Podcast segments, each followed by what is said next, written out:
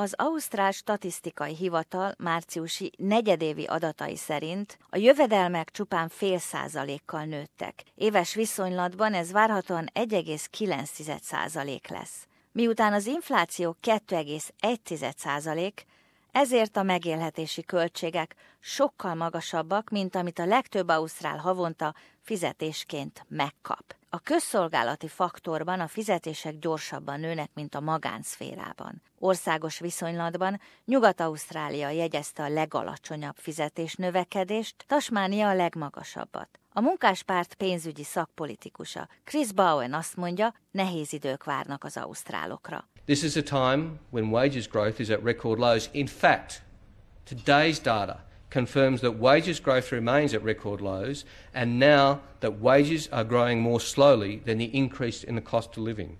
Real wages in Australia are going backwards. Hivatalos számok szerint a bányaiparban volt az egyik legrosszabb a helyzet, ahol a jövedelmek csupán 0,6%-kal emelkedtek. Savanth Sebastian, a Comsec közgazdásza. Well, I think anyone wanting a pay rise in this environment is uh, probably got to be a little bit more realistic. The environment we're in is conducive to slow and weak wage growth, and that's likely to be the outcome over the next 12 months at least. And it essentially means for businesses, well, it, they can pass on these uh, modest wage gains for the moment, uh, and when profitability and activity improves, hopefully we get stronger wage growth down the track. Shane Oliver, az AMP vezető közgazdásza.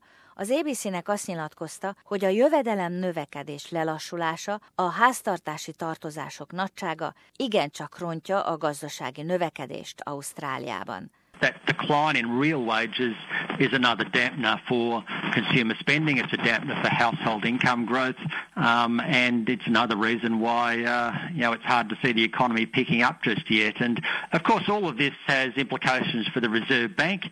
If we've got very low wages growth continuing, it's hard to see inflation picking up on a sustained basis anytime soon, which I think tells me there's very little chance the Reserve Bank is going to raise interest rates anytime soon.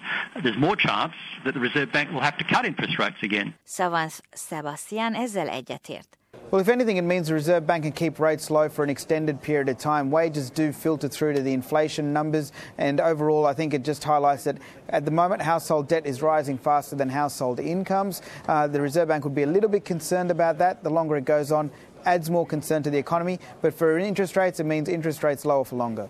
Sally McManus az Ausztrál Szakszervezetek Tanácsának vezetője. Azt mondja, a növekedés lelassulása és a foglalkoztatási bizonytalanság komoly hatással van az ország állampolgáraira. Uh, we see a whole generation that don't know what a secure job is like and that's not their choice. That's the only jobs available and that that's not right. And then we've got a whole lot of other people that are seeing their jobs converted into labour hire jobs or converted into ABN jobs or realised and that is affecting the stress levels of Australians. It's also affecting their wages and it's affecting their, our very way of life. If you can't plan day to day because you don't know what your hours will be and you don't know if you're going to have a job next week, that affects your family life, it affects our community life. Miss McManus arra szólította fel a szövetségi kormányt, hogy tegyenek meg többet az életfeltételek javítására. On the issue of wages growth, there's three key things the government can do now to do something about it.